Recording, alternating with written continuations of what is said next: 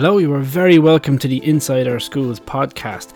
Podcast where we put all the current issues around teaching in Irish secondary schools under the microscope. I'm your host, Andrew Phelan.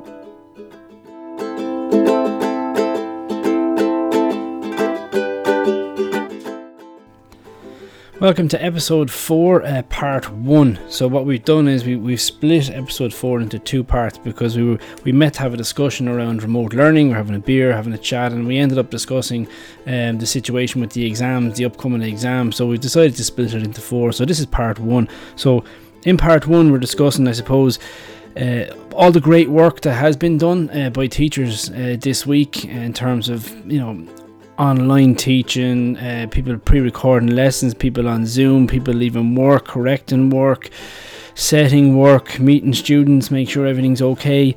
Um, but then we've heard, you know, this kind of scourge, uh, as, as, I would call it, um, cropping up of, of virtual timetables where principals are asking teachers to be online running their classes as is normal from 9 in the morning till 4 in the evening uh, but doing it over uh, either you know Zoom or Microsoft uh, Microsoft Teams. So.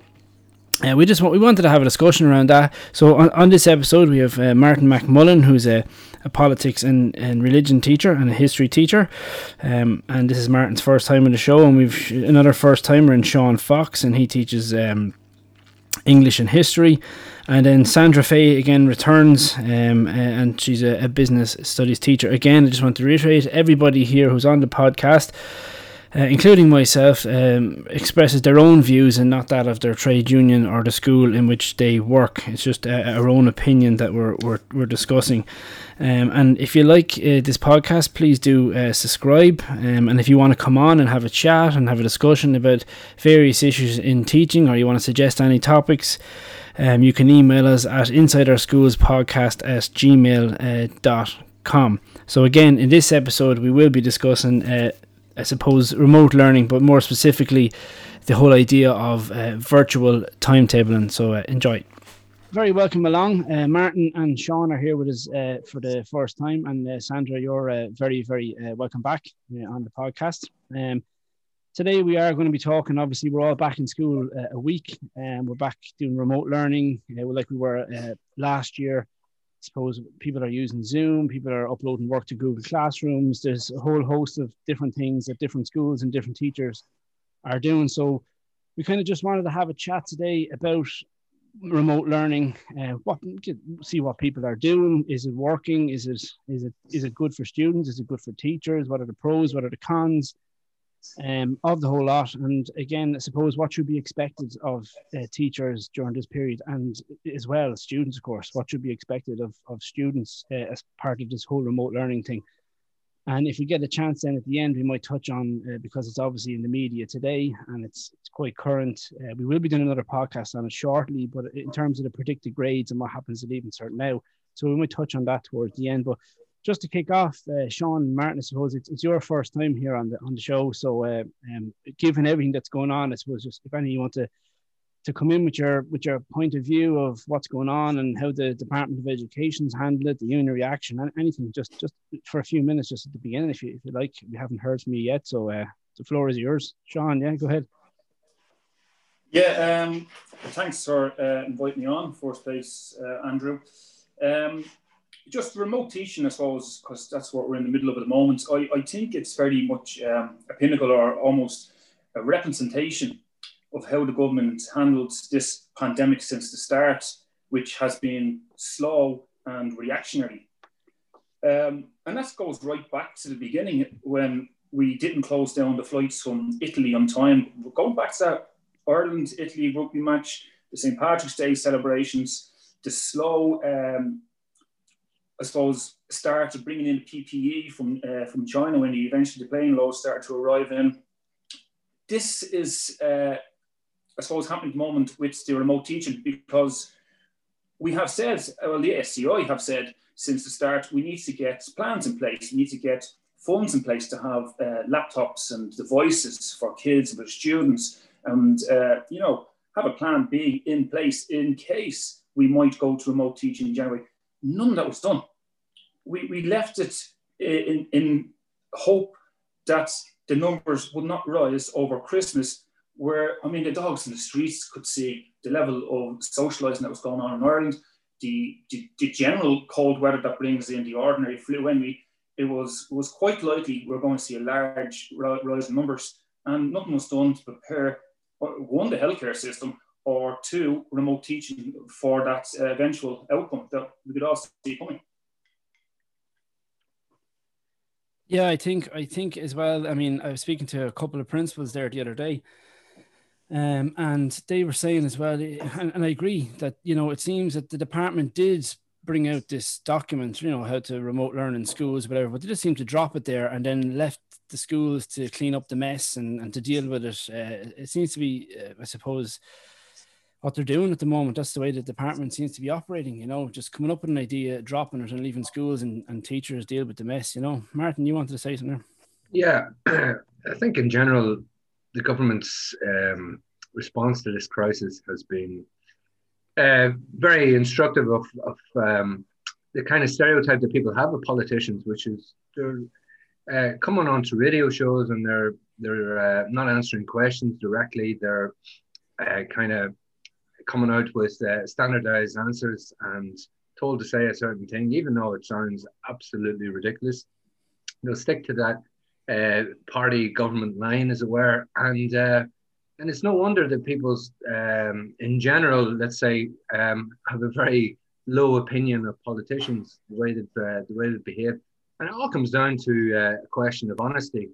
Um, what what is the the reality of, of the situation in, in Ireland? Uh, at the minute, and and you know our our school is a safe place to be in. We've been hearing this mantra for for a couple of weeks, um, months, in fact. Uh, oh, schools are safe, schools are safe, schools are safe, and scientists after scientists in the last few weeks have, have rolled up to say, yeah, that, uh, but it's a bit more complex than that. Schools are safe whenever the community transmission is low, absolutely, and uh, I think you know, there's been a complete lack of uh, transparency in the part of government to, to acknowledge that, you know, for in, in, in the first instance, the schools were going to play a huge part in, in any subsequent surge of the coronavirus, um, uh, pretending that, that these places were, were immune to to um, to the virus. So um, I think, you know, following on from that, can you have confidence in, in the government of the day to come up with a, a coherent plan in terms of the remote learning, in terms of the leave cert that um, is purported to be going ahead.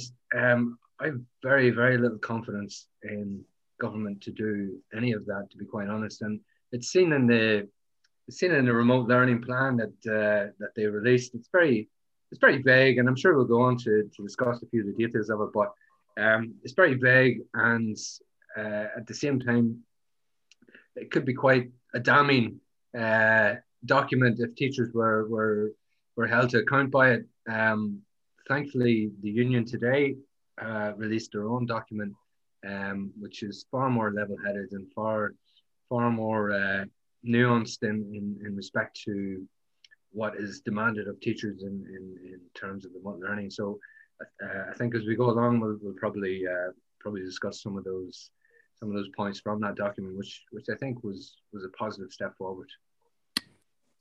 Can I just say something, Andrew? I know I've been on, so I won't say long, but I think it's very important that a podcast records a moment in time, and it's just following on from what Martin said. Look, it hasn't been lost on me, and I hope not society, that we're in the middle of a pandemic, and the government is blaming community and society. And just this week, the government blamed society on the mother and baby homes. And I just think that I hope that's not lost on people. Power runs the system. And power did what they did to them women, to the young men in the industrial schools, and to blame society and to blame the families who are powerless. Like we lived in a community back there where the priest could come and talk to your employer of these of fathers and just get them losing their jobs. Like there was a woman on the radio, Terry Harris, that said they threatened to go to her father's job unless she was dealt with in a certain manner, and all of this happens to society. So look at there's a narrative going on this week you know where they try to with great support from the community and, and the parents because we could see the numbers nobody wanted society opened up in december we were the numbers were climbing in December. Something had to be done. We were definitely going to have to switch to blended learning at a minimum. But this solely, solely lies on the ground of the government and the decisions they made in December. And I just want to make it the point they bent over backwards to say that the schools were safe. They wouldn't tell us where the index cases were coming from. They kept saying it was coming from the community into the home. And now, and now the SAGE report says the kids were the index case. And now, because they're being questioned over the opening up of the hospitality and the shops, they're trying to say, no, the biggest spread was in the house. But they're only they're only gathering close contacts in houses. They're not gathering the close contacts in the pubs and the restaurants. So it's impossible to say, look, it doesn't take a scientist to say if you catch it in the pub, you're definitely going to infect your whole household but they're not measuring who catched it in the pub and we're not stupid. If I was kept to just only meeting one other family in my house, I would only infect one other family. If I'm encouraged to go out and spend my money and open up the whole hospitality. And so the door, the book lies with the government and those and the powers that be, and they're putting economy first. So I want to say what they blamed us on in history. They blamed society and the mother and baby homes. And we need to learn in the pandemic. We just came out of Google, uh, student walkouts on the environment and we can, these cannot be trusted to avoid. They can't get us out of this pandemic. They're putting profits first, and we're going to have to look seriously going into the future about the environmental crisis. And it's just worth worth saying like that. That's what we're heading back into. And I think everyone mentioned um, Martin just reiterate there, like how can we trust these type of, of governments to do that? We can't. Yeah. Um, I agree, and even Martin, something you were saying there a minute ago about you know staying are safe and, and they are safe. Like uh, I was talking to a friend of mine who works in uh, um, frontline, he's a healthcare worker, um, but he was saying that he now has a problem because his child is out of creche because um, they have two cases uh, in the creche um, among staff. And I was asking about previous to this, and they said they've they've never had a case. They've never had a case in the creche. Um, up until this point, and that was going back last year. Everything, but now they have two among staff, and they've only just gone back a week or a, a few days. So you can see how it was safe is it safe now? Was safe. Is it safe now? And you know, schools of course are closed. So what would it be like if we were in schools now? Just taking that small, tiny example, you know. But anyway, look, schools are closed. We're back in. This is our first week uh, remote learning. Um, it's a lot easier. Imagine this happened four or five years ago with no Zoom, no nothing like that. You know, it just so there there is an element that we can be slightly closer uh, to the kids in, in terms of the lessons with with the likes of Zoom and, and Teams and all that. So just a quick uh, shot around, like how, how are we getting on this week? Uh, what have we heard? Because we're all uh, to people who are listening. Most of us here are involved, are active in, in in the union and in the ASTI that is, and we go to branch meetings and so on. So uh, what have you heard um, around remote learning? Um, uh, let's, let's, I suppose, go with the positives first. Is what kind of stuff is happening out there? You know, Martin. Yeah. Yeah. go with the positives first. Um, no, I'll, I'll actually just go with the reality first. To be honest with you, yeah, yeah, go ahead.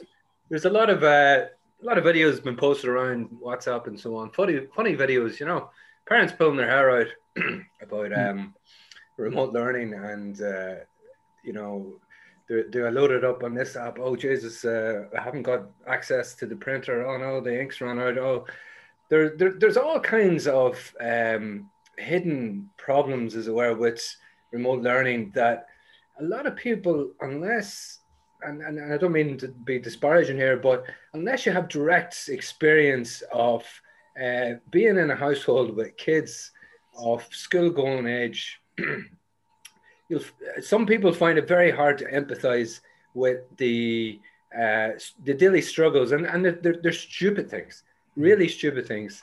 Uh, I, have a, I, have a, daughter who's nine and and she's working off a, a seesaw app and yeah okay great. The teachers post, post the app uh, post the work up in the app um, she posts a recording of her saying something in irish and then she says oh can the kids uh, repeat basically the irish story that she just read. Yeah, okay, great. But, you know, uh, she has to record it on the phone where she's seeing the PowerPoint from, and you can't do the two things at the same time. So you need another device. All these stupid little logistical things, which um, add up. And, you know, I, I've, I have two kids. I know Sean's three, must be even worse. Um, but when, when you have kids in the house and they're, and they're running from one app to the next and um, trying to make sense of, of, of things and so on and, and asking you questions. Of course, they're going to ask you questions, you know. Now, my wife doesn't get involved in the homeschool or anything. Uh, she, she's working from home as well. So it's left to me. Now, I've tried to make this point at, at various staff meetings and so on that uh, following a virtual timetable, as we were expected to do, uh, is an impossibility in my case, and certainly in the cases hmm. uh, of other teachers uh, with kids. And, and, and there are people with different circumstances out there anyway. Uh, it's an impossibility. So, um, you know, there, there's a lot of there's there's a lack, lack of empathy there, I think, among certain school managements for, you know, the predicament that that teachers uh, will find themselves in. You know, so that that'd be my experience of it. Yeah, well, look, I, I would be exactly the same. If if my principal turned around to me and said we're doing a virtual timetable, in other words, you're following your timetable from your nine o'clock class in the morning till your four o'clock class in the evening, and you're going to be there for every single class, that's just not. I'd say blatantly. Well, you may sack me then because that's not going to happen because I have a child at home. So, and, and my wife works uh, from from home remotely as well. Uh, so basically, what you're saying to me is so when I have a class just for my own child on YouTube there for a couple hours, is it? You know, um, yeah. my child is four, so she's she's not back in creche or anything yet, obviously. But so is that what I'm supposed to do? Just just throw her on YouTube and forget about her, just to do to do your job. And I can hear I can hear people if they're listening to this and they're not teachers, and I know people who are accountants, I know people who are who are working from home and in, in other um, in other jobs and they're saying, "Well, I have to go. Up, I'm going upstairs at nine o'clock in the morning, and I don't come down till five in the evening. I'm at a computer all day, and I have two kids." I'm saying, "Yeah, but the point is, you shouldn't be doing that. no employer should demand that you do that. And if your husband then, or if your wife, depending which are, and and they're a teacher, then how can they teach uh, while you're upstairs as well and doing your job from home? You know." It, so the idea, and and the reason I suppose this is coming up is because. um I, have seen it on on social media, on Voice for Teachers, and all these other kind of um, um, uh, I suppose social media outlets, and I've heard at branch meetings as well that that this is the kind of thing that is expected uh, to happen. Uh, and I, for one, would never abandon my own children just to do my job. That's just not going to happen, you know. Um, Sean, you or wanted to come in there, I think. Well, uh, it's a it's a strange one. There's almost um, a societal perspective around how um, working from home should work. And it's generally based around how office jobs or other industries work at home, i.e., be on a phone or be on a laptop or be on device mm. all day. Now, the difference is, and this is where perspective is important, if you're working for maybe an insurance um, industry and you're on Zoom calls, you're on the phone, on the other end of that Zoom meeting or phone call is an adult we're dealing with children and teenagers who operate very much differently. So how we work from home must meet their needs as well. And I suppose that's an argument that we're going to have later on because I have serious problems around virtual timetables, how that impacts education on children. So I, will get into that later on. But from my own perspective of working um, from home, I have uh, three children here, and my wife is a nurse. So as you can imagine, she's quite busy lately. Um, Slightly. And like that's the during the day uh, at the staff meeting, we were told uh, to follow a virtual timetable and to have a live class literally for every single class that we have on our timetable. So in effect, 22 uh, live classes a week. Now, I think, be honest with you, and as I said to the principal, excuse the pun, that is virtually impossible um, particularly which with, with three kids and, and working parents will notice themselves whether teachers or not teachers. And um, what we're told then is that the hour class will become a 15 minute class. So we have a 15 minute break in between each class. And, you know, I asked the principal, um, was that to feed the kids or was that to get them dressed or was that to the home schooling or maybe one of them was in the toilet and needed help. So at what stage do I vary my 15 minutes to get them dressed, help them, and feed them, and do the homeschooling. It's it's it was an impossible demand to put on people. I'm I'm la- I'm laughing here, but it's it's very very serious situation. But it, and it's actually laughing. But I suppose what's funny is that people would expect it to, to be in that position. You would just expect that's what you're supposed to do. You know, and it's it's, it's bananas. Yeah, Uh, and just just another point around that as well, and an argument I, I was making, um, because this virtual timetables and um, you know being live uh, on Zoom or Google Meets for every single class, um, this was this was spun to be beneficial to the teacher because their, their school day could end at four o'clock. Um, and personally, that doesn't suit me because nine to four, I'm, I'm, I'm looking after the kids in terms of their homeschooling, uh, you know, the general needs of, of, children, three children in the house as well. And then I was kind of getting an awful lot of my work done in the evening time. I was, I was doing voiceovers for videos, voiceovers for slides. I was downloading the textbooks and going through page by page and voice voiceovers and them and uploading all them videos and worksheets. And I was doing an awful lot in the evening time and then up, uploading it the next morning. And then, you know, touching base through the day, with corrections and uh, sorting out problems by email or a couple of comments maybe on Google Classroom. So my, my, my point is that that's beneficial to me. Surely it's the same for the students. And there's a question here around equal access to education. Um, and particularly for students in socially and economically disadvantaged areas. Because when I'm sitting down, uh, say today, and I had my, my tablet in front of me doing some work for school, both my kids were both on tablets as well, both doing work for two different schools that they're in. So that's three tablets we had all going at the same time to do doing uh, schoolwork. Now, that's great. Myself and my wife, as a nurse, we have good jobs and we can afford that. There isn't people in, in that scenario can do the same. And particularly if parents are working from home, parents need access to their voices as well. And we're locking students out of participation in live classes if they don't have the access up at that particular time. Mm. Surely that information should be put online pre-recorded that you can go back to at a time that suits them. Mm.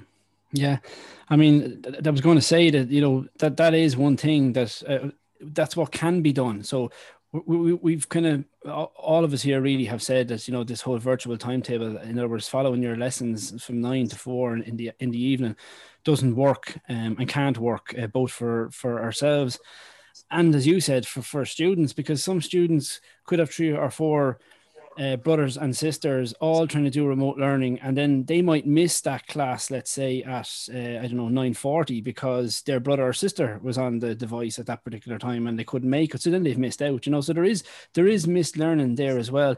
And then so if, if and as you said sean like if you can't you might have to have an hour where your uh, own child has a lesson or your own child has to get out and do some exercise or play a bit of ball because let's face it, they're stuck in the house as well. So you, you got to do that as well. So you, you give yourself that hour so you can't teach. So you might leave work. And actually, that is more work, you know, because those videos themselves, you've got editing in them, you've got, you know, it's, it's actually easier, I, I think, just to sit in front of a screen like we're doing now and, and, and have your lesson.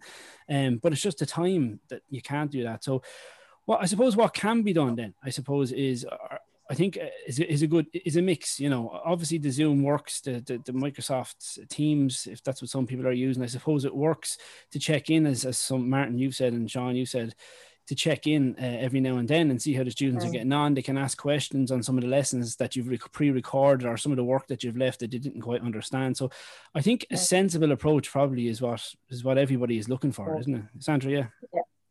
Yeah, I think look, it has to be the autonomy of a teacher because look, that's we've been we didn't go into this profession willy nilly. We're not millionaires. We're not this. We went into it for the love of it, you know, to to educate, you know, to kids. And for a lot of us, I know we believe that education was the way out of poverty traps, and now the longer we're seeing the system, it's not okay. But that's what we went in. So we're not here to actually, you know, not provide the kids with a good service we want to, but also as trade unionists here, we're all very much for workers' rights. So that's a balance that we have to meet and we have to meet very well. And Andrew, you said it like, you know, we have people in the Twitter. I'm up in my room from nine to five, and that's what I do. Well, I just want to say this and notice respect, lads. Like, if you're up in your room at nine to five and you have children, someone's taking care of your children, and at you because you're probably paid a high wage or you can pay for that if you got somebody in. Because if you don't have somebody in, well, then the Dublin board normally falls on the female in the family. And I know, Sean, it's not in your case, but it normally does, or, or Martin, you said that, but it does. So the only way that any worker possibly whose children young age, they can sit in a room nine to five and try to lord over the rest of us. Is one, they pay for somebody to come in to mind their children, or somebody in your household is doing the double board. You're upstairs, I'm able to do it, but somebody downstairs is carrying out the tasks of minding the children.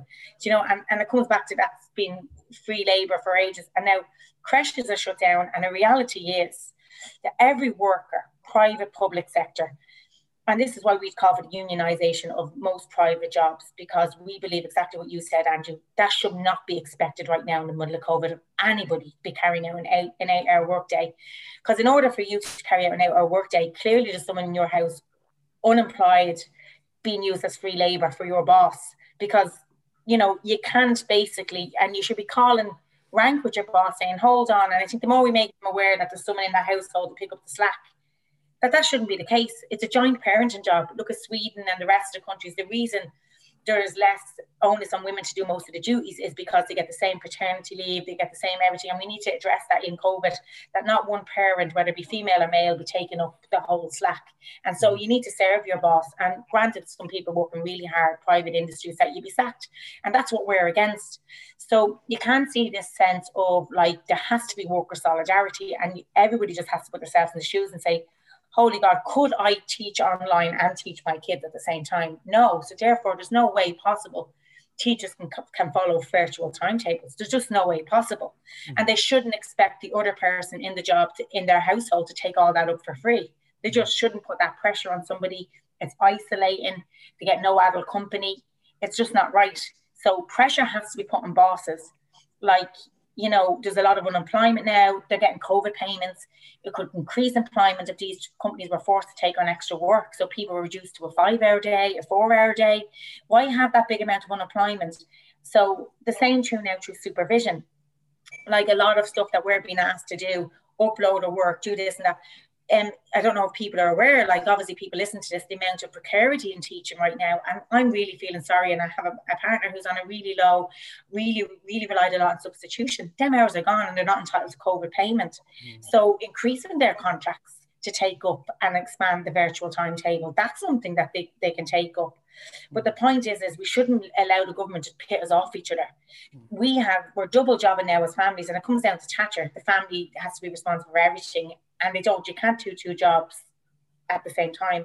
But just linking in, Andrew, what's coming up on, for people and for myself, like I'm like Sean, I wanted to pre-record everything because look, I'm in a black hole where internet is concerned. It's just I can't like you see most times I'm on this, I turn my camera off a lot of the time. The evening time is better because not everybody's on their internet in the area and you're pre you're pre-recording at night exactly what sean said. You're doing matching worksheets because you want minimal questions. You want to make it really easy. You're like here's the video. Here's the pre-recording. Here's the questions that match you're doing all that amount of work. And now principals are wanting you to log on live to every single lesson call a roll do all this. But you've done everything in the night time because that's where your flexibility was mm. or or you you are known like I'm not like wanting stuff on live. We know how much can go wrong on live. So demanding the live lessons is a bit counterproductive. It's what I, I want to finish with what I started with. It's teacher autonomy. What works best, and it has to be. We put forward a directive that says time neutral. And right now during COVID, it shouldn't be time neutral and because there's double jobbing happening, because there's households being ran, because all the services that we use to share our household responsibilities have been cut off from us, it should be actually less than time neutral. As I said, there's lots of unemployment there. People's contracts should be reduced to four or five hours a day.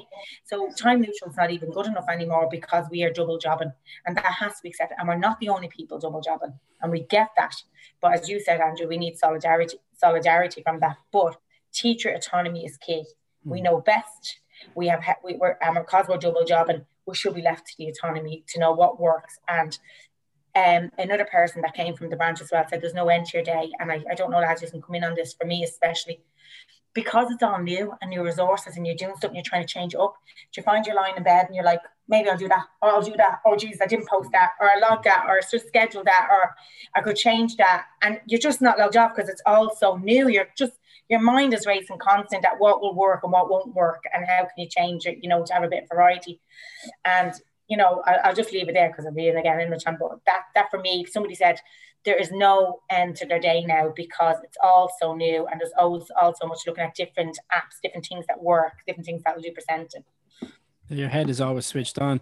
But uh, one of the things you mentioned there has come up a few times. I've seen in social media and at uh, branch level as well, is the whole idea of uh, not just the virtual timetable, but but taking a roll call. Um, but and and then you you're supposed to follow up if somebody hasn't attended a class. But I mean, uh, and this goes back to the student's perspective as well, I suppose. They can't be expected to attend every class because you don't know what that individual's background is. Surely, as I, the point I made a few times is, surely engagement is if they do the, the work that was left for them or surely then then that should be counted as their roll call. They've they've partaken in the class they've sent back whatever's done they've they've done the task that they were asked you know um so and i suppose the thing martin you want to come in there yeah? Go ahead. Yeah no no finish and, and no no go on jump on i'm the host i'm when you go on. My um, opinion doesn't matter i'm the host. Uh, no the the teacher autonomy, it's, it's written in the document that was released today by the ASTI, the professional autonomy for teachers to decide the balance of activities, including screen time, must be respected. Hmm. Okay. Mm. Um, that, that's a huge statement, right? And that's one that, you know, we can um, justifiably say, well, this is my approach.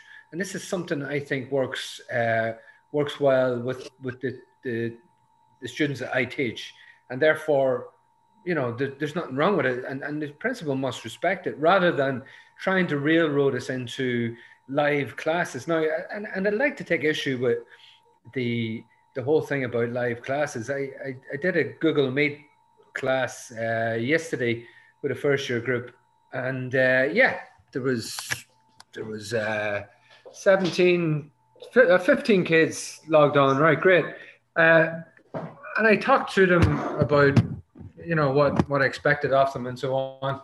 Um, and after about five minutes, I thought, Jesus Christ, this is this is getting a bit repetitive. Uh, you know, anybody any questions? And there was a few questions, and that was it. The the the the interaction was quite uh, uneventful. Put it like that. There, there was nothing. Uh, there was nothing to be gained by me talking to them for any length of time. To be quite honest, um, and, and I teach history to these guys. So the, the sensible approach was to say, right, lads, you know what? Read page 49 four, and, and 50 and answer the questions in the bottom of page 50. And you know what? If you've any if you have any questions about that, give us an email or, or drop something into the Google Class and we'll get back to you as soon as we can. That to me is far easier than doing a live class where you might have prepared PowerPoints and, and uh, there's something called Jamboard or something you can use in Google, um, and and you know you're drawing on it while you're talking to them. They, they might be a million miles away while while you're talking to them on a screen. So um, the, the document today uh, I thought was very instructive because it says there is no substitute for classroom teaching.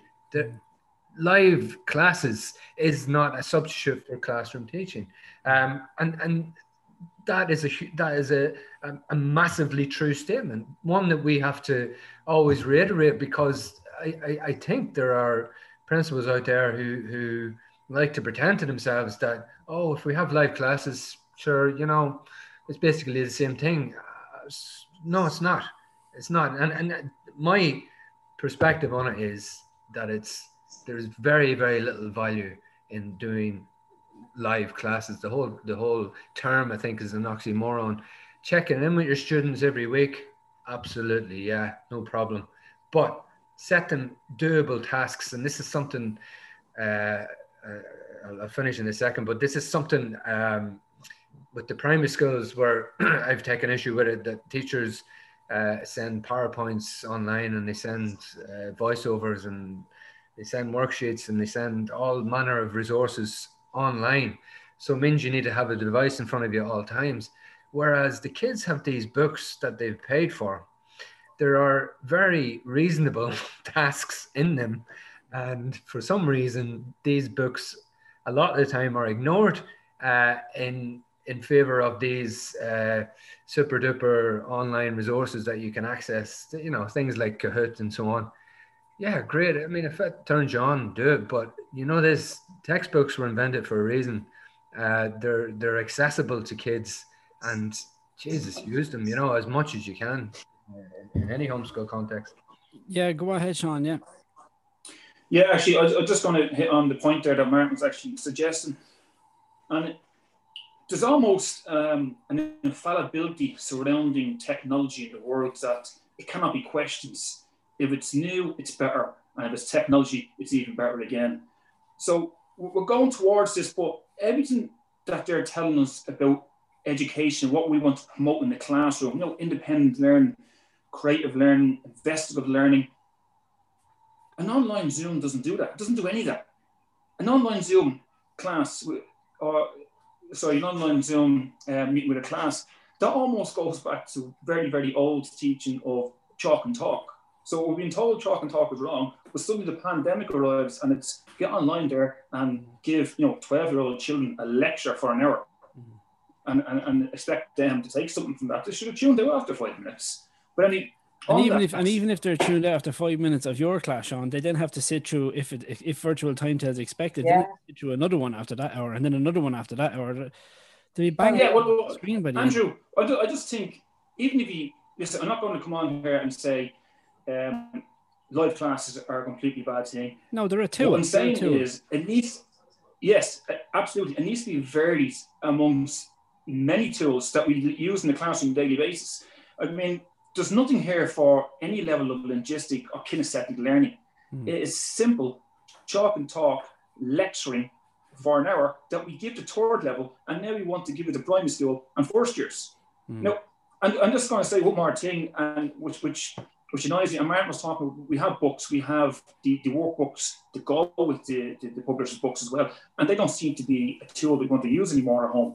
And what, what I want to say this, and it's quite important because particularly in the modern age where, where kids are more and more um, spending their free time on, on devices and in uh, the technological world between our, the PlayStations or listening to their, their music. In, uh, we are now taking an element that you had a break from that during school time and now turn into that. So, so the kids are now on the voices for school. And then when you want to get a break from that, when you want to get a period of relaxation from the voice, they're now turning to another device. So they're putting the tablet down and put, picking up a PlayStation. So they're actually not really giving the brain a break from uh, a technological overload. Yeah. Yeah. No, I, I as a PE teacher, um, I you know the, I've heard I've heard stories of cla- of people been expected to deliver uh, PE Zoom classes uh, online when they have their normal PE class. And for me, the idea just makes me want to vomit. You know, uh, they're already on a screen for other classes, they're already doing work. And I and someone said, well, you could do like a Joe Wicks type video and jump around and show them the exercises and said, yeah, you can, you can absolutely, but they're still in their room staring at a screen doing that. Yeah, they might be exercising. I, I, the way I'm doing it oh. is, I'm doing a kind of a, a Zoom class uh, just to explain what we're going to do over the next week or two. And then I set them tasks to do that they have to go. And, and the, the vast majority of those tasks are getting outside, you know, get outside your house, get out into the fresh air. And here's some tasks that I want you to try and do. Um, and and then they come back and they, they they give us feedback and they have to fill in a you know a kind of a, an evaluation of what they did and what they thought of it and then and then we kind of build on that for another few tasks and then I'm setting I'm setting um a few videos and pre-recording a few videos about you know about nutrition and about a few different things so they can they can watch those. But i'm trying to steer away from te- technology as much as possible. When we're in school yes i was using technology more because it, it's a physical lesson. They're moving around they're outside they're inside. So we're using technology there. But because they're using all technology and sean as you said because it's their rest i'm trying to stay away from it as much as possible and getting them to do tasks and get them outside you know? And so that's just kind of some of the stuff that i'm doing with p but i have heard people are demanding these things. And, and you know what?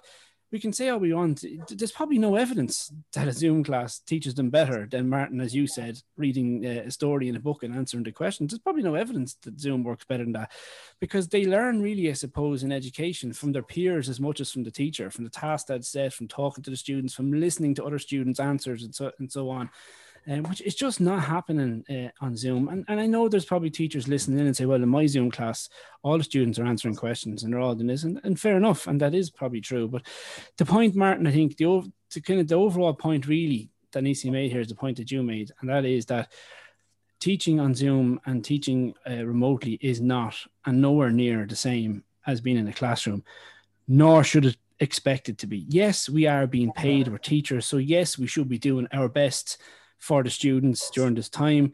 Yes, the students should be, of course, trying to engage with them, but we, it cannot be. It, it's a pandemic. We're all at home. We cannot. It cannot be expected to be the same, or nor will it uh, be the same. Mm. You know, that's the main point. And I suppose if you take it from that, then um, where do we go now with the exams? You know, if we want to go there, or if anyone wants to come back in remote learning before we move on. Yeah, Sandra. I'll just come in there I as well because I have I agree with loads and then I have and that I have don't I don't agree. I agree with loads, but like sure that's what makes the podcast goes because I totally agree they should be off technology. But I also think now that the government have made remote teaching the public enemy number one and this and that, trying to mm. keep us in school when we should have been doing blended learning. Mm. There is loads of achievements. Like I have to say, anecdotally, my nephews and nieces love it. They mm. absolutely love it. Um, they love the idea of getting on, doing the work, less messing. And I have to say, like the engagement on two folds now. The engagement I'm getting assignment wise this time round, not the first time round, because look, we came under huge criticism the first time round. Teacher only uploading this as if we even knew what Google Classroom was. We never had to upload a home assignment before March, and people were like, "Oh, they just did this." I use Zoom through diff- my different um, different things I do in life. I never use Zoom or any of that got to do with teaching ever or any of that and nor the kids. And I'm an IT teacher as well, right? So like the amount of IT we got to do between September and December was unreal. I like we there was across different branches. You weren't allowed to use IT. They weren't allowed to use their phones. And I just thought I teach in a disadvantaged school. No, you're not telling me if this shuts down, the kids going to be doing the homework on the phone. They're going to be uploading to me on the phone because we can teach stuff on school computers but the interface of a phone, anybody who uses any app knows what you tell somebody where to do, what to do on a computer is totally different to what you do on a phone. Mm. So them knowing mm. their interface and their Google interface or their Teams interface on their phone, because we work in disadvantaged areas, the chances of them having millions of technology other than the phone was slim to none. Mm. And like my amount of assignments that are submitted daily are so high, more than if I was in class I have to say, right? And I'll clarify what I think that is now. I'm getting daily, like, say, I have an attendance of 22. I had 16 assignments submitted. Yesterday, mm. I had 15 assignments submitted. Now, here we go. And it leads into your question. I teach senior cycle. I have like four classes of senior cycle. They're mm. sweating. They're living on their nerves, the poor things. Mm. They're afraid, oh my God, is she going to be predicting grade to me? Is she going to be this? Is she going to be that? Mm. Do you know what I mean? Can I say, I'm not talking about engagement like us talking here. That's not happening. I can agree with everybody. That does not mm. replicate a real classroom. But mm. for safety, blended learning should have been brought in in September. Numbers in the whole society and community could have been kept low mm. using our technology. It's not a substitute, but also for a long time before this happened, our school had zero policy use on bring your own devices, right? And whereas the kids and the reports were saying the kids loved it. And look, it, it's their little fingertips rather than it just being used for social media. I would have loved it to be used for used for education. They're answering questions. Google it there, ask it. You know, they're asking you a thousand questions. Yeah, yeah. You know, we need them for critical thinking. I can teach. We can then analyze and criticize and, and debate rather than just using, you know, autonomy. You know, define answer list that yeah, shit yeah. can be care of with with Google it quickly yourself and answer that part, and then I'll have to work on the hierarchy questions at the end of the worksheets or at the end of the book, as you said, man. I totally agree. And when I say worksheets match up, I'm using the book big time. Look, I struggle to even say like, you know, because you're so busy. Uh, what way to word this question? You're so used to the book, and why would you not use their questions to match your voiceover? But to link into the kinesthetic, I was so nervous. I live with an elderly parent with loads of underlying conditions. My mum's moved in. It was like, you know, you, you the isolation and all of this. You just don't want it. But I was pre-recording so that we could go outside. I didn't have to spend two-hour classes. I was told I was, we were reading the science labs, we were debating it, and all of a sudden we were uploaded to two-hour devices. I was like, that's the whole class infected. Mm. So. I was pre-recording lessons so we could go on walks. They could listen and come back in and answer the questions. They could see their PowerPoints and do it because I was like, I'm taking care of myself. If I'm not going to be given blended learning by this government, I'm going to do my own version of it. So I used to walk out the classroom, earphones on, phone on, getting to upload so that we were ready for this phase. and and do that sort of thing. So I agree the kid like the uploading and the pre-thing can allow kids to get out for a walk. This idea that they have to be stuck at this desk looking at us teachers, answering our questions there and then. Like there can be like podcast versions. I'm thinking about the business because I'm a socialist getting into debate with the three business teachers and we can mm. have the crack, you know, and the kids would learn a lot more of me challenging business and then coming from a real business point of view and we could have great crack and that sort of thing we've been talking about and hopefully it takes off. But these pre-recorded things, podcasts, you get out and do your run, that's an education the kids can learn from and mm. maybe they do their own and there's all this type of creativity that can happen. Mm. But I do agree, don't throw, you know, everything is a combination everything is a combination. But this idea of live, live, live, I think is about over monitoring the students and over monitoring us. Listen, we're going to come out with the best science kids ever of the next generation. Do you know that kind of way mm. in itself that will tell you how much environment and society affects your education rather than the book being rammed down your throat. Yeah, look, I mean, it sounds like from the very beginning here we've been given out, which we we, we probably have, but uh, really we're given out about the expectancy uh, and what's expected, and expected that this is going to be equal to in school, expected that we'd be there from nine in the morning until four in the evening. Ex- the students expected the same, and the students expected to work the same. But really, and but but there is really really good stuff going on there, as you said, and I know people who are making uh, podcasts for their students. I know people who are are doing the whole Zoom thing with all the the stuff that pops up in training that I don't even know how to do. Thankfully, I'm a PE teacher and I'm trying to get them to do some sort of exercise. Uh, but uh, and there's some incredible the PE teachers now, Andrew. Yeah, just yeah. There's some there's some and I'm sure there's some brilliant PE teachers who are doing all that stuff as well. But I mean, there there what the point I'm trying to make is there is really really good stuff being done uh, by lots and lots of teachers out there, and they're trying to keep the students engaged.